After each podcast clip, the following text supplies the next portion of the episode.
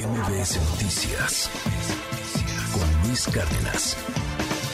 Y esta mañana le agradezco mucho que nos tome la llamada al investigador de la Universidad Autónoma de Ciudad Juárez, Salvador Salazar. Muy buen día, muchas gracias por acompañarnos.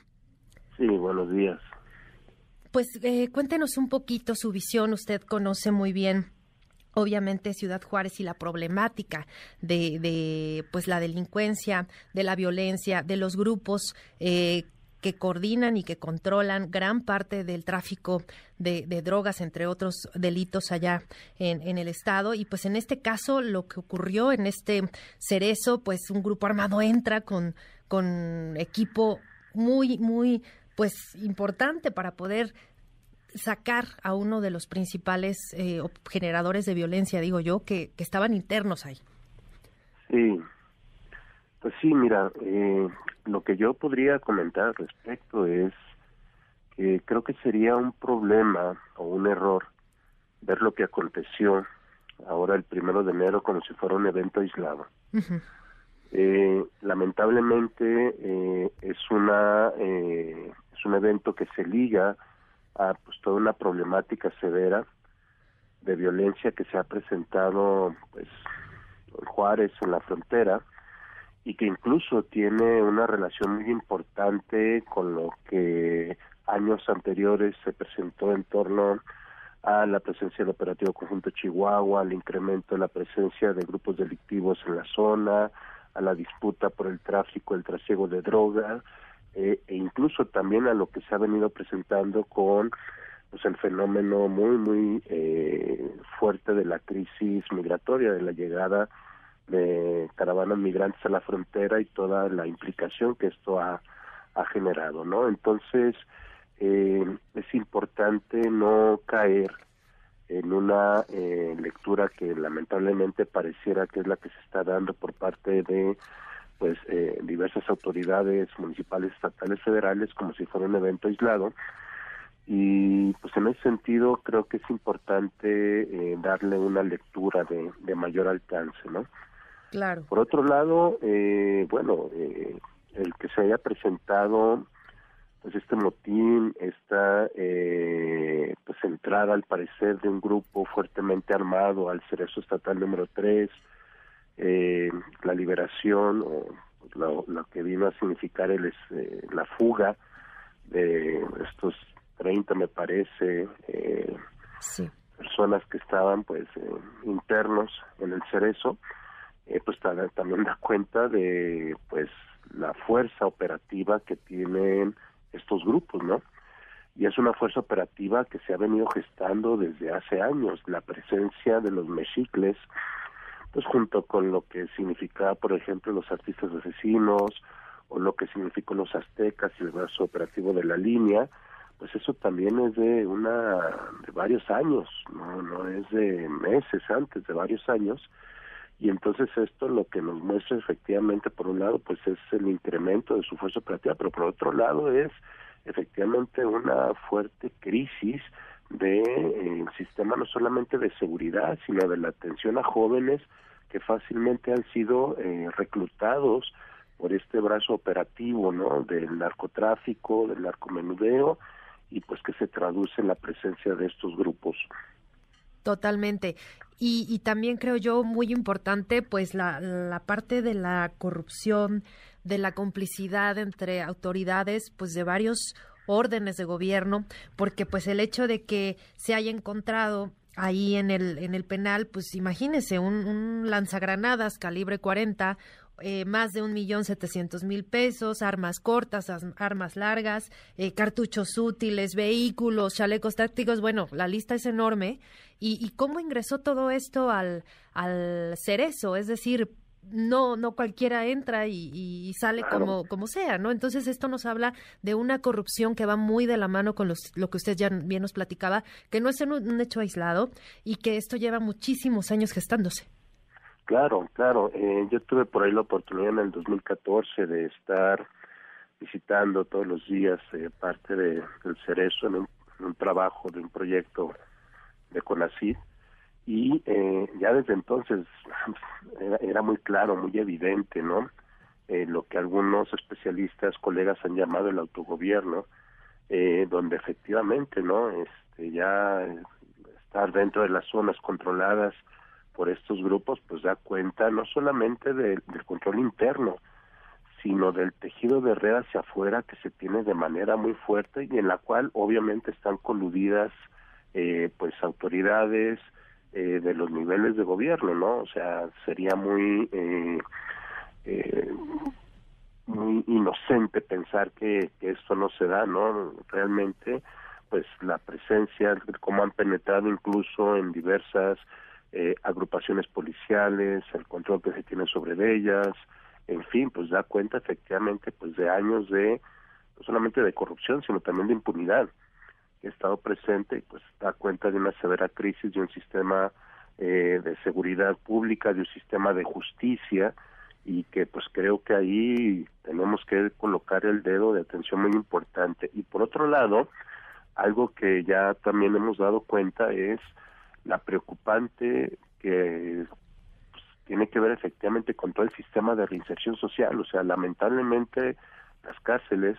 tenemos, no solamente en el caso del estado de Chihuahua, esto está a nivel en todas las entidades, ¿no?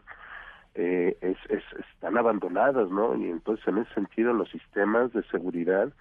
eh, los sistemas de reinserción social, pues están también siendo fuertemente, o dan cuenta de una severa crisis, de una severa problemática y es indispensable nuevamente pues retomar la discusión al respecto, ¿no?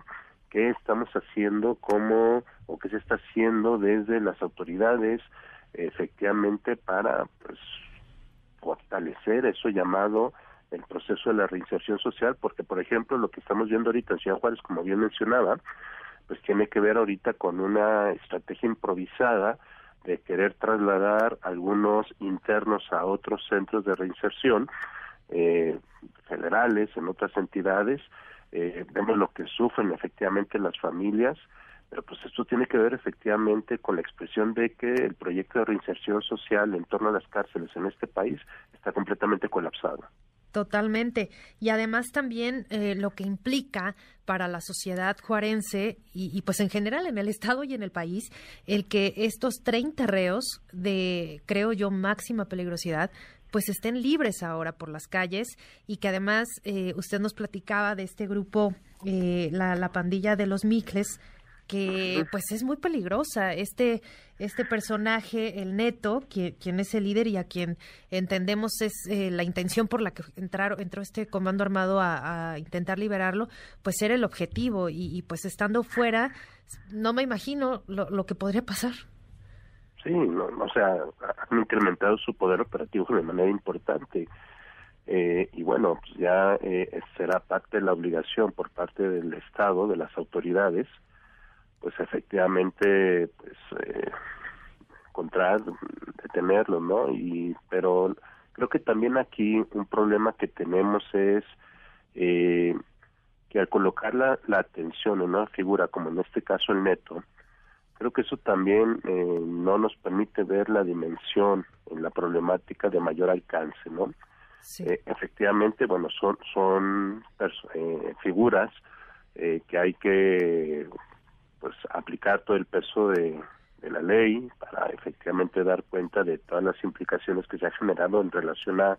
secuestros, extorsiones, asesinatos,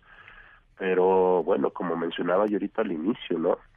Eh, esta figura del neto es la expresión de toda una bola de nieve que lleva varios años de que se ha incrementado frente pues a una opacidad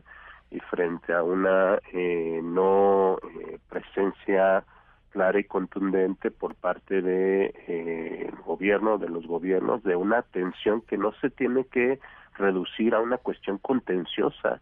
una cuestión de implementar una mano dura que eso es una preocupación importante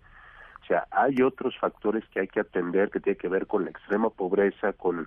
efectivamente la falta de atención hacia los jóvenes que viven situaciones muy duras y que pues lamentablemente las políticas por parte de gobiernos municipales, estatales y federales pues simplemente pues no no han atendido, ¿no?